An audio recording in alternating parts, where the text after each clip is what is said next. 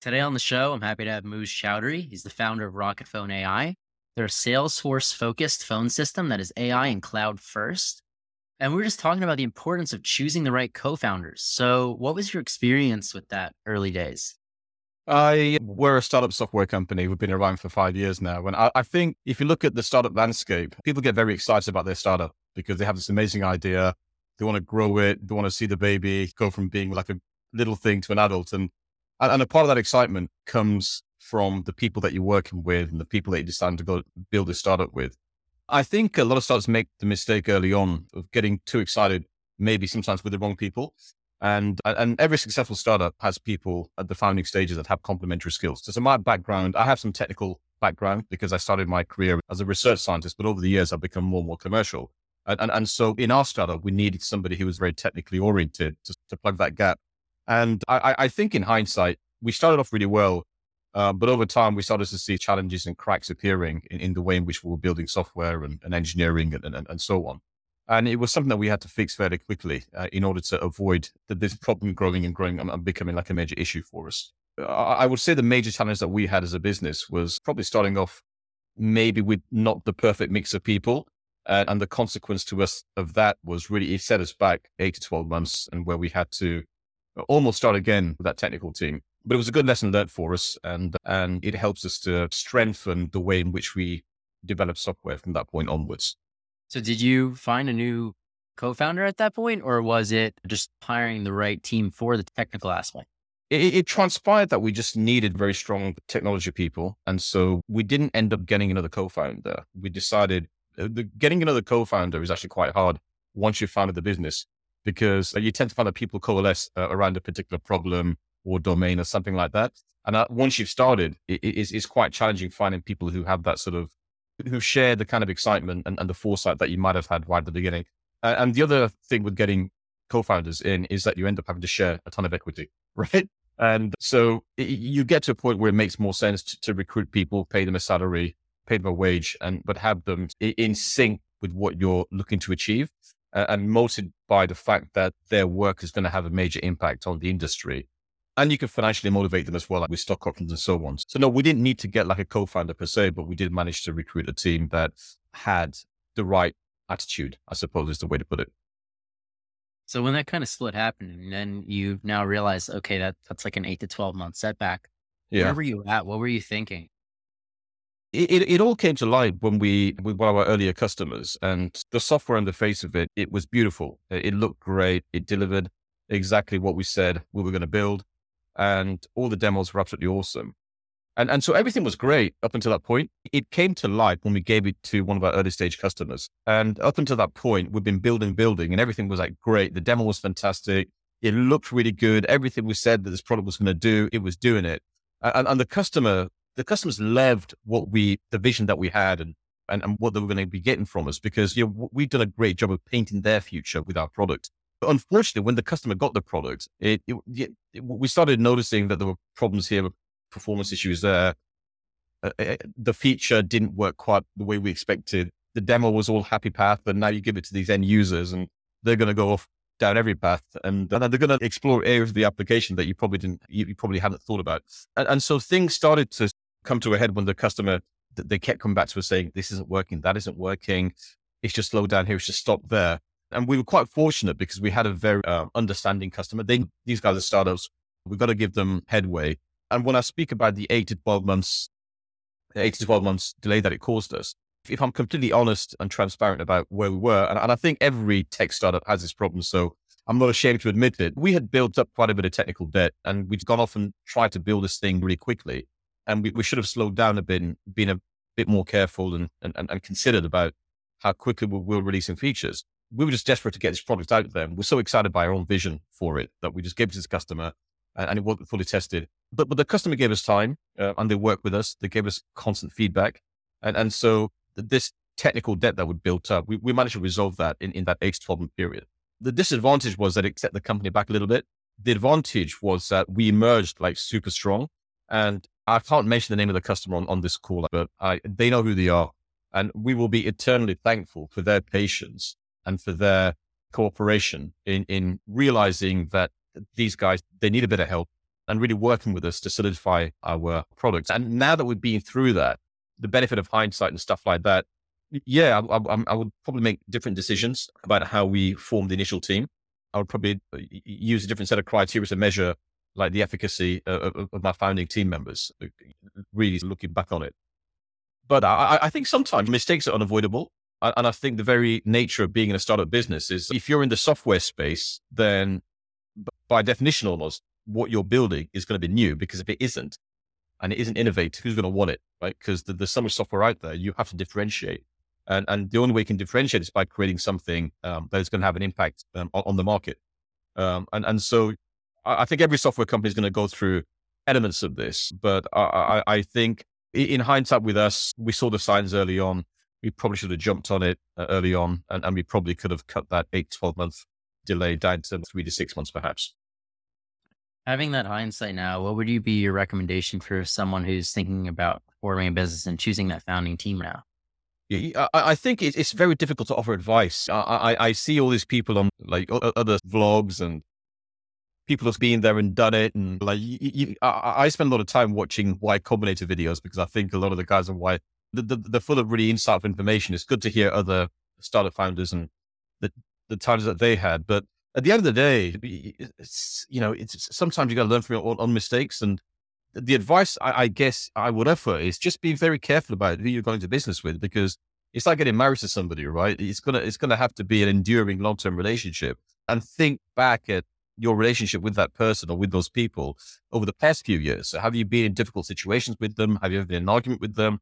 Have you ever disagreed with each other? And if those things have happened, how did you resolve them?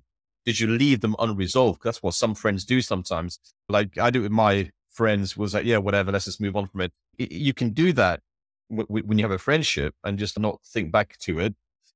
In a business context, you can't just leave it. You have to make decisions and you have to, that's how you move the business forward. So, so my advice would just be just think about who you're getting into business with. One of the biggest things, one of the most important things in, in these situations is trust, right? Do you have a level of trust with these people and, and where's that trust come from? And oh, or, often with me, for example, there are people in my professional sphere, we've gone to war practically together. And, and we've borne the scars of battle out in the field. And when I say out in the field, I mean like sales, marketing, they've had my back, I've had their back. And these are people that I can trust. And we've been in situations where that trust could have been abused, but the other person didn't abuse it. And, and can you draw on those experiences to, to help you understand the level of trust that you have with somebody? Because you have to, it's best to have earned trust with somebody because in that startup environment, thinking you can work with somebody over time and, and build that trust with them inside a startup is not the best place to do it sometimes because you're going to be challenged constantly. And, and some people just aren't good with dealing with pressure and challenges. So in the early days, one of your business partners may just start to falter and your perception of that might be the relationship isn't working because they're not dealing with this in, in a way that I, I would want to see it being dealt with. And, and the perception there is that you, you don't really have the trust. You can break trust very quickly, but also you, you can have startup founders that you've gone to, that you've gone to war with where you'll never build the trust, you know? So it's, it's a very difficult thing to get your head around. But at the end of the day, everyone's, I think everyone's going to make mistakes. Like the mistake that we made, I think lots of startups end up with technical debt. They end up with technical debt, design debt, all kinds of debt, right? That they have to go off and fix afterwards. And the challenge you're going to face is going to be on your own. I mentioned these Y Combinator videos. I watch them because they're interesting.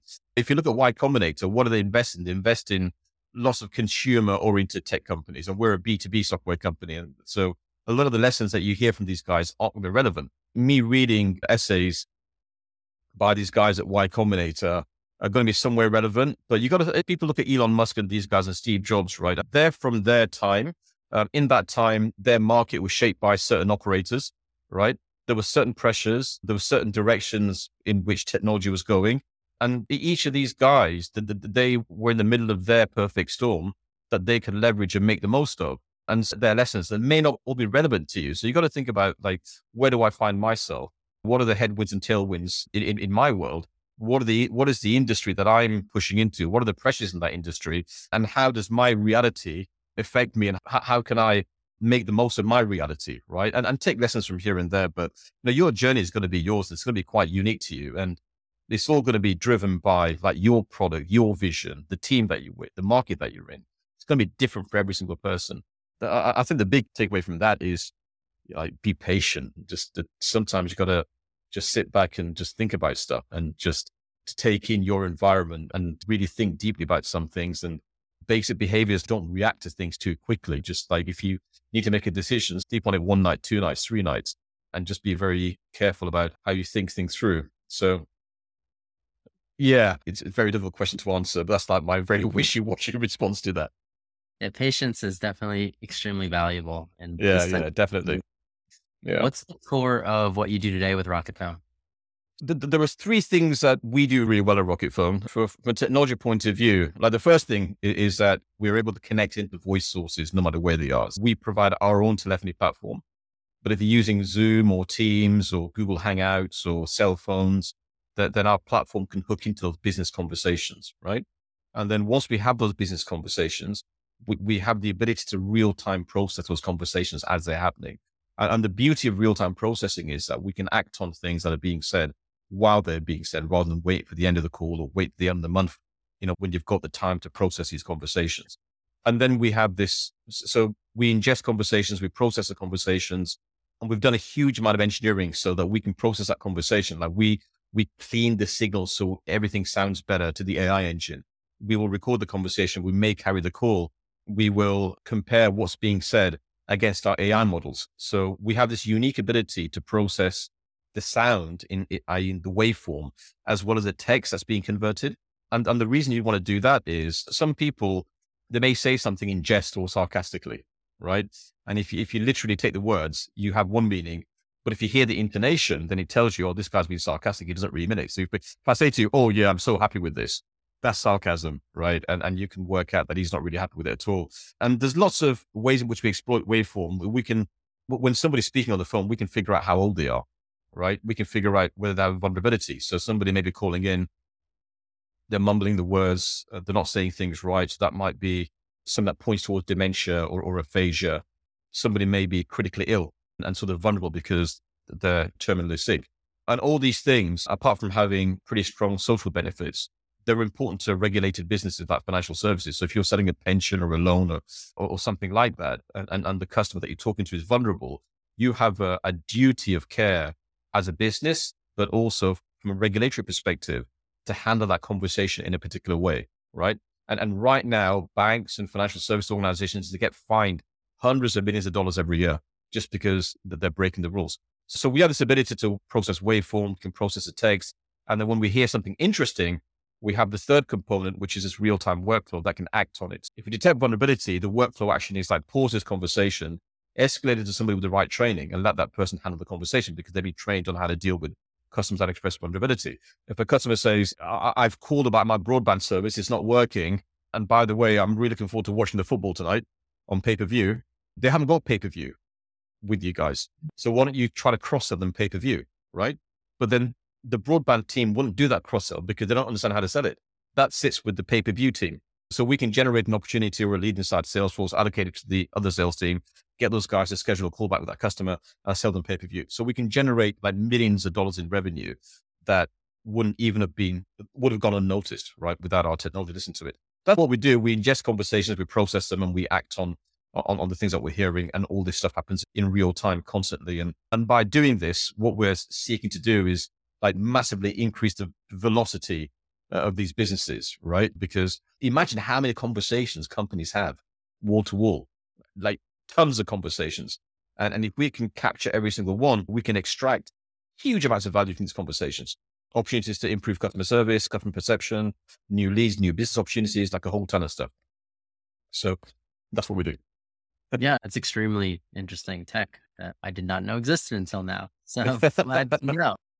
Uh, if our listeners wanted to get in touch, learn more, come a client of yours, how could they yeah. do? Yeah, just come to our website. So it's www.rocketphone.ai.